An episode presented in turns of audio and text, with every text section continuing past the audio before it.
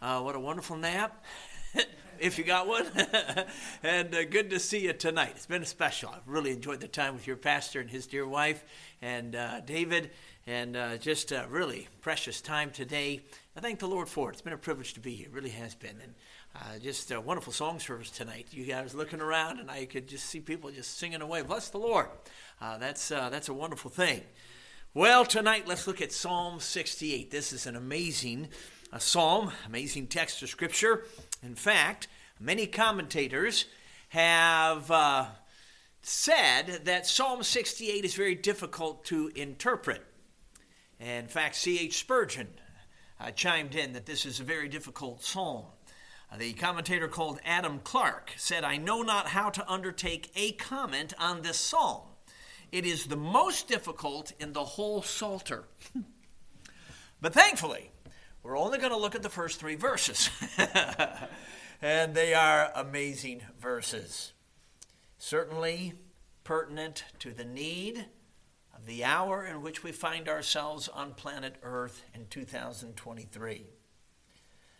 The inspired word says, Let God arise. Let his enemies be scattered. Let them also that hate him Flee before him. As smoke is driven away, so drive them away. As wax melteth before the fire, so let the wicked perish at the presence of God. But let the righteous be glad. Let them rejoice before God. Yea, let them exceedingly rejoice. A lot of contrast there. Title is from those first three words Let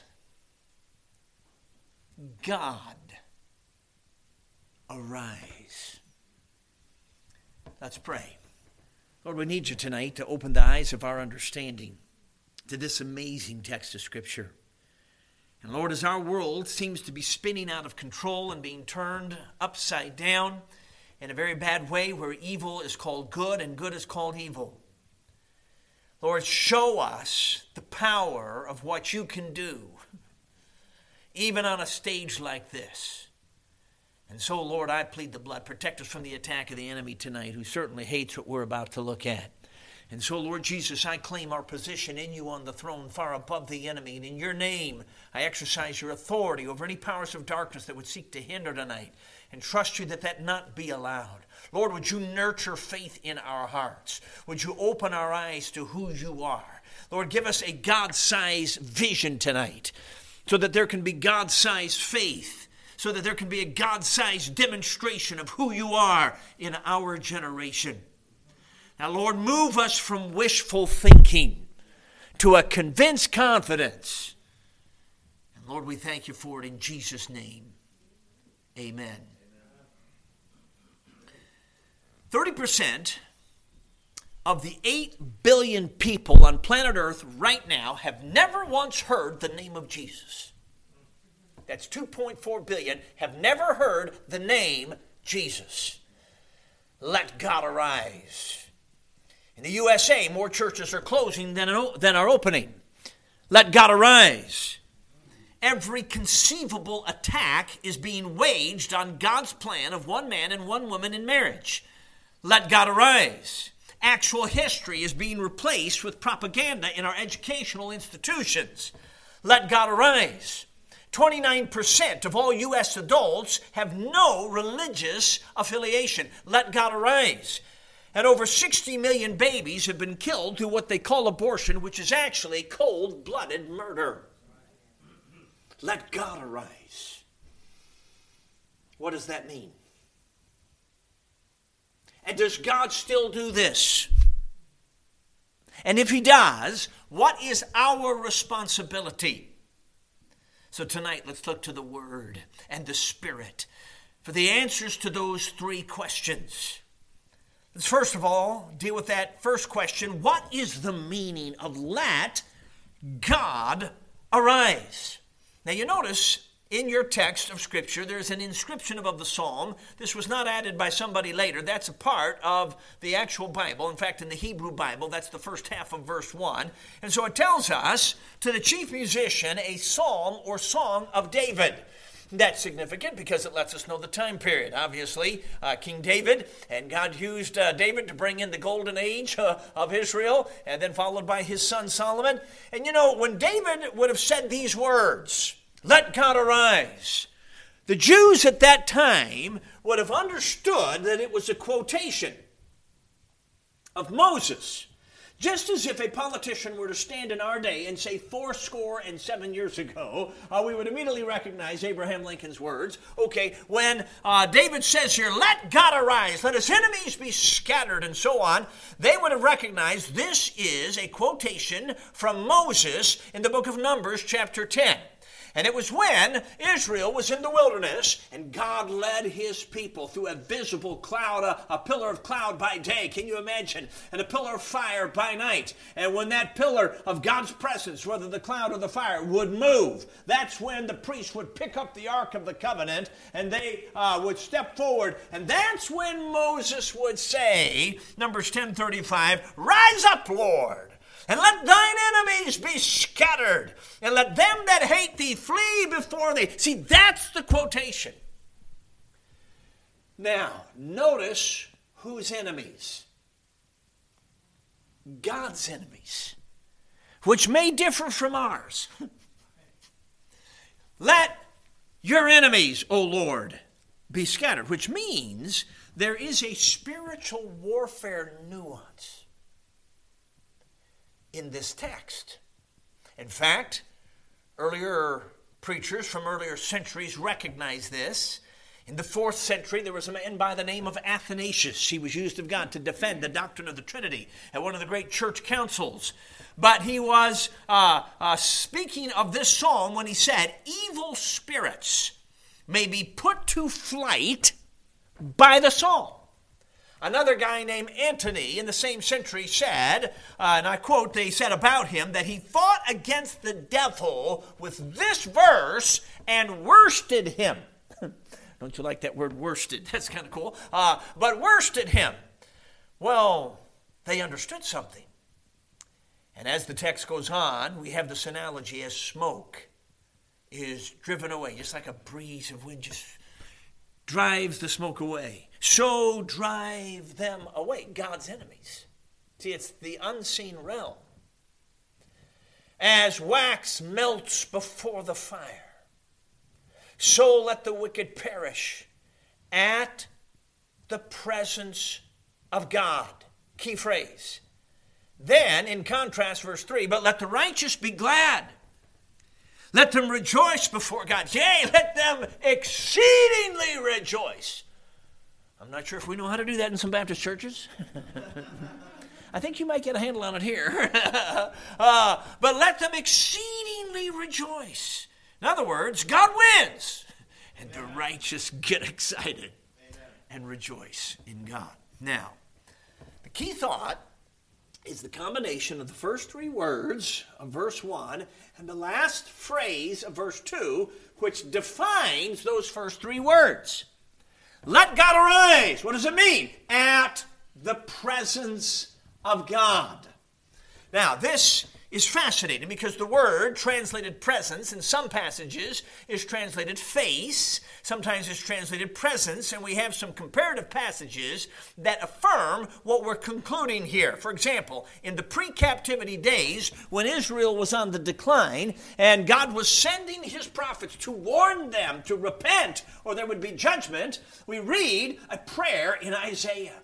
And it begins in chapter 63 where the prophet Isaiah says, Look down from heaven and see. And he goes on in his prayer. And then uh, there is a crescendo as you come into Isaiah 64 and verse 1. And he cries out, Oh, that thou wouldst rend the heavens and come down, that the mountains might flow down at thy presence. Let God arise at thy presence. Let God rend the heavens and come down at thy presence. Same concept, different imageries. And there again, we have the spiritual warfare nu- nuances. God tears through the heavens. We know from Ephesians chapter 6 that in the, the enemies of God, there are the powers of the air that cause interference in services like this and uh, cause people not to hear when they they're they're even there and they're, they're they're missing out and so on and the heart cry here is for god to tear through banish the powers of darkness and step down from heaven and manifest his presence. We find in the captivity itself, Daniel chapter 9, what a prayer, what an intercession. In verse 17, Daniel cries out to God, Cause your face, there's our word, your presence to shine. There it is again. The manifestation of the presence of God. And then you come to Ezekiel 39. 29, after those great chapters of chapter 35, there shall be showers of blessing. Chapter 36 to 39, the war of Gog and Magog. And God steps in and wins that war for his people, that the nations might know that he is the Lord, and that his own people Israel would know that he is the Lord. And we read in Ezekiel 39 29, God says, Neither will I hide my face, there's our word, neither will I hide my presence anymore from them, for I will have poured out of my spirit and therefore, that phrase, God pouring out His Spirit, is defined by God no longer hiding His presence. That is, God manifesting His presence. So we have four imageries here God rising up, God coming down, God's face shining, and God pouring out His Spirit, all defined as the manifest presence of God. Now, we need to understand that there is a difference between God's omnipresence and his manifest presence. God is everywhere present, he's God. But right now, there are thousands of people in the greater Philadelphia area that are not aware of the presence of God at all. God is not in their thoughts. But do you know if God were to rise up, if God were to come down, if God were to pour out His Spirit on this vicinity of the greater metro area, this whole part of Pennsylvania, everyone in this vicinity, saved or lost, would be arrested with a, an awareness of the presence of God. My friends, I'm going to tell you, we need this. This awareness of the presence of God. It's not a physical manifestation, it's spiritual, but it's just as real as if it were physical. So, what we talked about on the individual level, where God's uh, uh, uh, Jesus in us shines this morning, here's a much greater uh, uh, dynamic that can happen when God manifests his presence in the atmosphere. See, when, when, when you as an individual are filled with the life of Jesus, that's the spirit filled life. But when God fills the atmosphere with his life, that's this concept. And that corporate dynamic. Now, there can be different levels of intensity. What I have just described is not weird. If you've been in church for any length of time at all, even right here, have you not had services? Amen where there's just a holy hush that comes over this auditorium. And everyone is riveted. And you can hear a pin drop because everybody knows God's speaking to us. Okay, that's the same dynamic. Now, it can get more intense. Sometimes so much so that people break out sobbing and cannot stop it. I've seen that happen once where I had to actually stop a service because uh, we couldn't go on. Somebody was so moved uh, by the Lord. Uh, in the history books, you read of sometimes people cannot contain themselves as, as they are so aware of God, they cry out for mercy, forgetting they're in a public setting. It can get more intense, but it's the same dynamic. There can also be different levels uh, of what we might call geographical breadth. God can do this in a dorm room he has. A few years ago, on one of our campuses, a couple of boys got together uh, to study the Bible. Some were business majors. I think there was one preacher boy in the midst. And uh, they were reading through Ephesians. And they would, you know, this guy would read a few verses, this guy would read a few verses, and the next guy. And God came.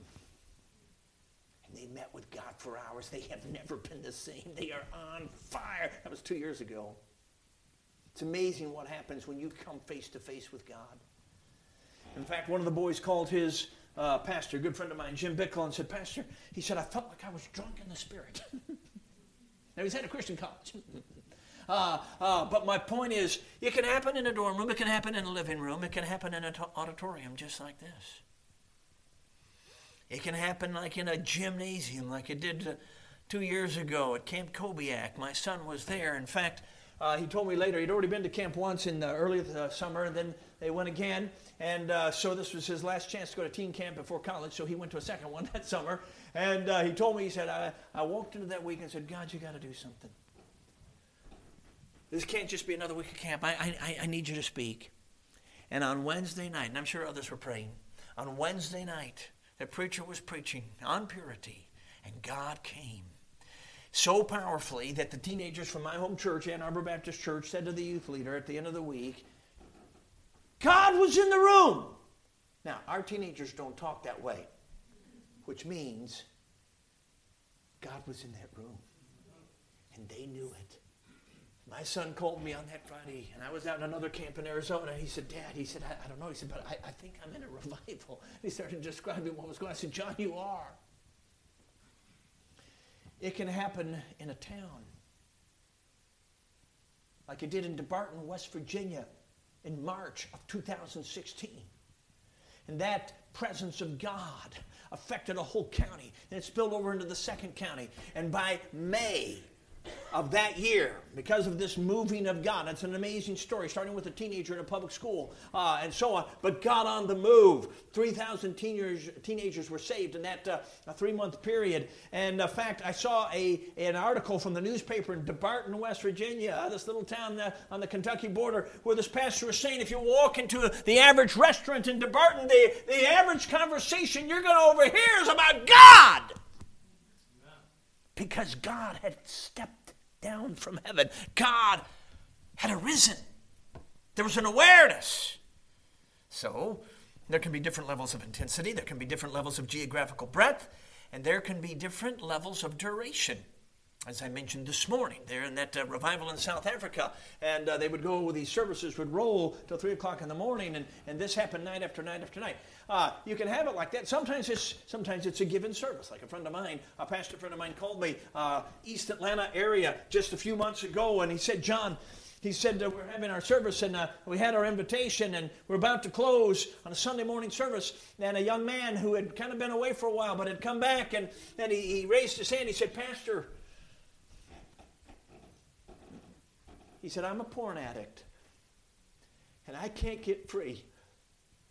Would you anoint me with oil, according to James 5, and pray? I've got to get deliverance. I'm going to tell you something. They did.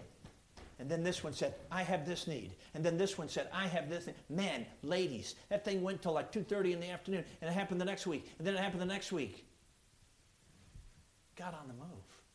So sometimes it's a service like that. Sometimes it can go for days. Sometimes it can go for weeks. The point is, it's the manifest presence of God. Now, when God does this, there's an awareness that He is God, that He is holy. My wife and I went to visit the island of Lewis, where the Lewis awakening took place when Duncan Campbell came to that island in December of 1949, and God stepped down from heaven, as the Scottish said, and he preached uh, from village to village for the next three years. It was going to be a 10 day meeting. He stayed there three years, got on the move. But uh, we went to research that revival, and God allowed us to meet four people converted in the revival in July of uh, the year 2000. One was a man by the name of Donald Smith. He'd gotten converted in the revival in 1952. Uh, and the revival began in a village called uh, Barvas, in an auditorium about this size. And uh, we were one village over. In fact, it's very closely uh, connected there, named Shiner. That's where he lived. We were in his little uh, uh house, and, and uh, he served us tea and biscuits. For us, we would call that tea and cookies. But at any rate, we're there and we're talking about the revival. And he said, You know, when Duncan Campbell would preach over at the village church there in Barvas, they would announce an after meeting. You say, What in the world is an after meeting? It's a meeting after the meeting. and uh, uh, they would say, We're going to meet at such and such a house. And he said, Right over here in the village of Shinar. One night, he said they announced this meeting, and we all came. And he, he, he said it was packed. You know, people were everywhere. He said, Two girls were on a step over here. I mean, everybody was sitting wherever they could. And he said, Duncan Campbell got up to preach, and he said, uh, You know, it was late, and, uh, and it was a little heavy for a moment or two there. And he said, The girls had fallen asleep over here. Well, I don't blame them. It's late at night.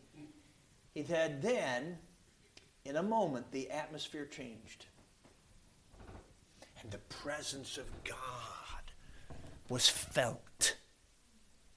He said those two girls jarred out of their sleep, face to face with the reality that God is in the room, and burst into tears. Now, friends, when you see God for who He is, you see sin for what it is. This is why, in the accounts of the great awakenings and the great revivals, these greater outpourings, when God fills the atmosphere with His life, that sometimes people cry out for mercy. And others who are already right with God cry out for joy. Same revival, like in the Congo in the 1950s. Powerful moving of God. Some crying out for mercy, some crying out for joy. But the whole point is there's an awareness of God. And friends, I think American Christianity needs to come face to face with God. Amen. We need to be reminded of who He is and what real holiness, not fake holiness, real holiness is all about. And that face to face awareness of God, ah, yes, that brings us to our knees if there's sin. But when there's honesty, then the blood comes rushing in and there's a cleansing and people know it. And some are saying, I'm clean. And others that are lost get saved and say, I'm saved. And it's all happening at the same time. God on the move. So, what does let God arise mean? It's the manifestation of the presence of God. Powerful spiritual manifestation. Sometimes coming in like a tsunami. Those are the ones that get written about because they happen to be a little bit more dramatic. And other times, like the tide rising. And not as dramatic, but in the end, the water gets over the rocks, and there's just an atmosphere where you don't want to miss church because God's there and things are happening. That brings us to the second question Does God still do this? Does God still manifest his presence in the New Testament era? As I mentioned, in the Old Testament, they were physical manifestations like the cloud and the fire. But in the New Testament, it's not, it's not a physical manifestation, it's spiritual. We live in the age of the Spirit. But it's just as real as if it were physical. Does it still happen? Well, it happened in Acts 2, happened again in Acts 4, happened again in Acts 8, happened again in Acts 9, happened again in Acts 10, happened again in Acts 13. In a 50 year period of time, there were these seasons of refreshing. Now, the filling of the Spirit is supposed to be continual. Keep on allowing yourself to be filled with Spirit. But the outpouring of the Spirit is seasonal. Times, seasons of refreshing. For those of you that know agriculture, you can't have rain all the time. You got to have rain, and you know, and, and the seed time, and you need the rain time. But there's times when you need to stop raining so you can bring in the harvest. Okay, seasons of refreshing. But they should be seasonal. Well, what about New Testament history? In other words, church history. We don't have time right now. There's occasionally I teach a module course on the major revivals of church history, and it shocks people to find out that God moved in the first century, God moved in the second century, God moved in the third, every century. The weakest movements were in what we call the Dark Ages, but there were still some movements. But every other century has had powerful movements of God, sometimes several of them in the same century, and they discover that this is what God does. But for the sake of time, let me jump to the 18th century to North America. And uh, God had moved over in Europe in what we call the Moravian Revival, 1727. And to put things in context, in the 1600s, uh, there was a lot of preachers that were imprisoned, and uh, John Bunyan, Pilgrim's Progress, all that happened, you know, in prison. You had a lot of prayer going up, but now you had the pilgrims coming to the uh, the uh, to the colonies, as they were called in those time at that time, and there were some that were seeking God. And so, the first Great Awakening that we refer to historically uh, the peak of it was the 1740s, but in the 1730s it began to roll. And over uh, there in uh, uh, Massachusetts, in Northampton, there was a guy named Jonathan Edwards who uh, saw that God was moving in his town. And what I told you about Delbarton and that uh, article in the paper from 2016, where you read Jonathan Edwards, A Surprising Work of God, 1735. He said, You walk in the streets of Northampton, Northampton, and the average conversation you overhear is about God. And that crescendoed, and God sent a big voice. His name was George Whitefield. This guy's voice was so big, he couldn't whisper. and uh, this guy could preach, and thousands could hear. In fact, Benjamin Franklin estimated at one point there were 30,000 people in the audience, and they could all hear him without one of these. And uh, but God was on the move. People were being born again. They would announce the next uh, uh, the next time that he would preach at such and such a town, and they said you could look over the horizon and you could see a cloud of dust on every road that was heading to that town as people on foot and on horseback and on and carriage coming to hear the next uh, uh, message. God on the move. Thousands were born again. Uh, the peak was 1740, 1741. And the aftermath affected the next number of decades. And then we had the American Revolution, which was not a rebellion. It was British citizens standing up for British rights that were being violated by the British Crown, contrary to the rewrite of history today. But we became a nation. And now, 4,000 people a day this was big numbers, especially at that time period. 4,000 people a day were pouring into this new United States of America through Ellis Island. 4,000 a day who knew not the power of the first Great Awakening. And very quickly, debauchery was everywhere. In fact, the statistics on immorality and drunkenness in the 1780s would be like reading the paper today. We need to know that. The anti God rhetoric from France, from the pen of Voltaire, was being printed and disseminated all over these new United States. And even some of our own, like Thomas Paine, were joining in. And he was predicting that Bibles were going to soon die out. And that within a few years, you could only find them in the musty corners of secondhand bookstores and museums. he was wrong. But this is what was going on it was wicked and it was anti God. And it wasn't 2023, it was 1780s. That was the stage. We need to know that. Then a guy named Isaac Backus, a Baptist preacher. Oh, this is neat. We finally get a Baptist in the history here. Uh, uh, he uh, was up in Maine. And he and a couple other guys were stirred because they'd heard about a union of prayer that was taking place in, in, in England that was that, that God was on the move. And they had gotten stirred because something Jonathan Edwards wrote, uh, wrote on prayer. And now they are praying. And so they said, We need to do the same. And they wrote a letter challenging the churches of New England uh, to, to set aside one day a quarter. That's all, four days a year.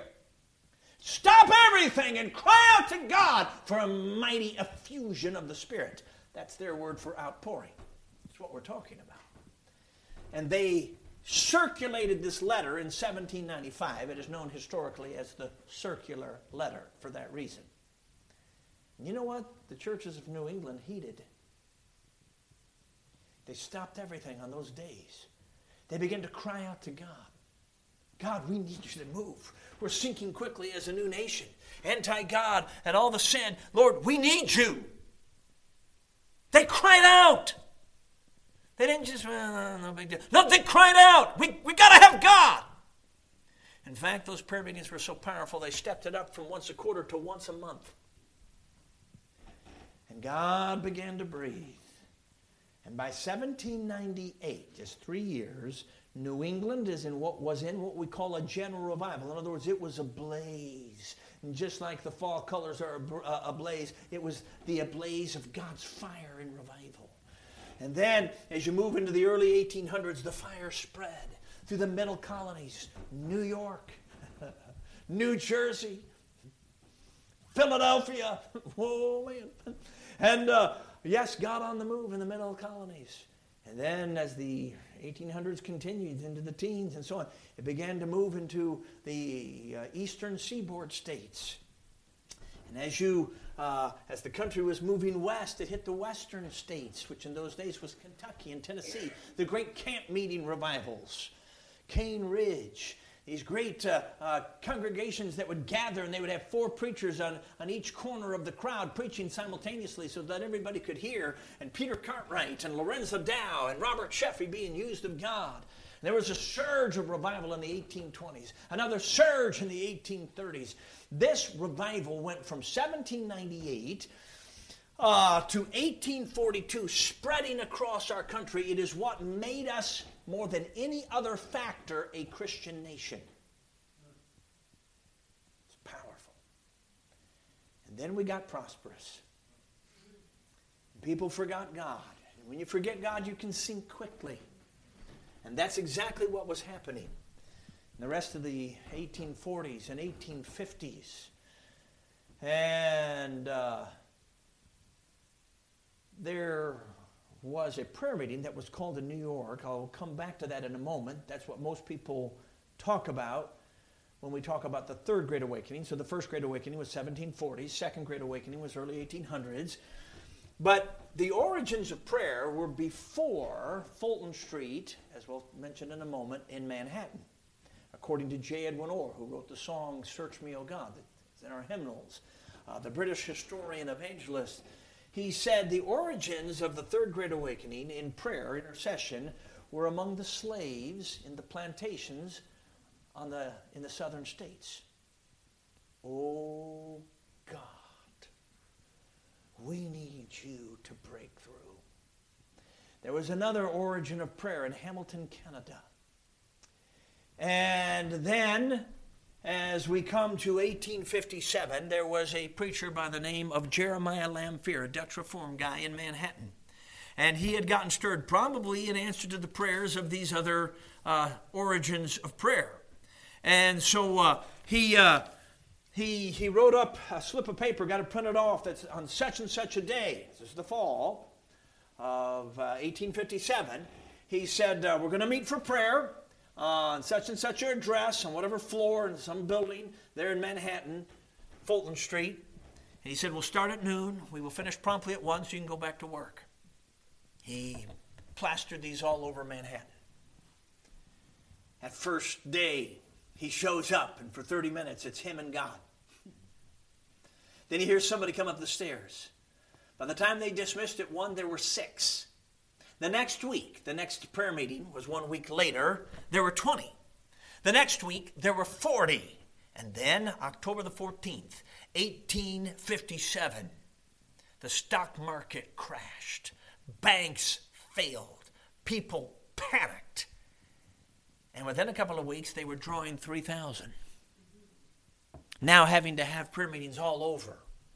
And, and then they stepped it up from once a week to every day and all over Manhattan, you had people running to the prayer meetings from noon to one o'clock.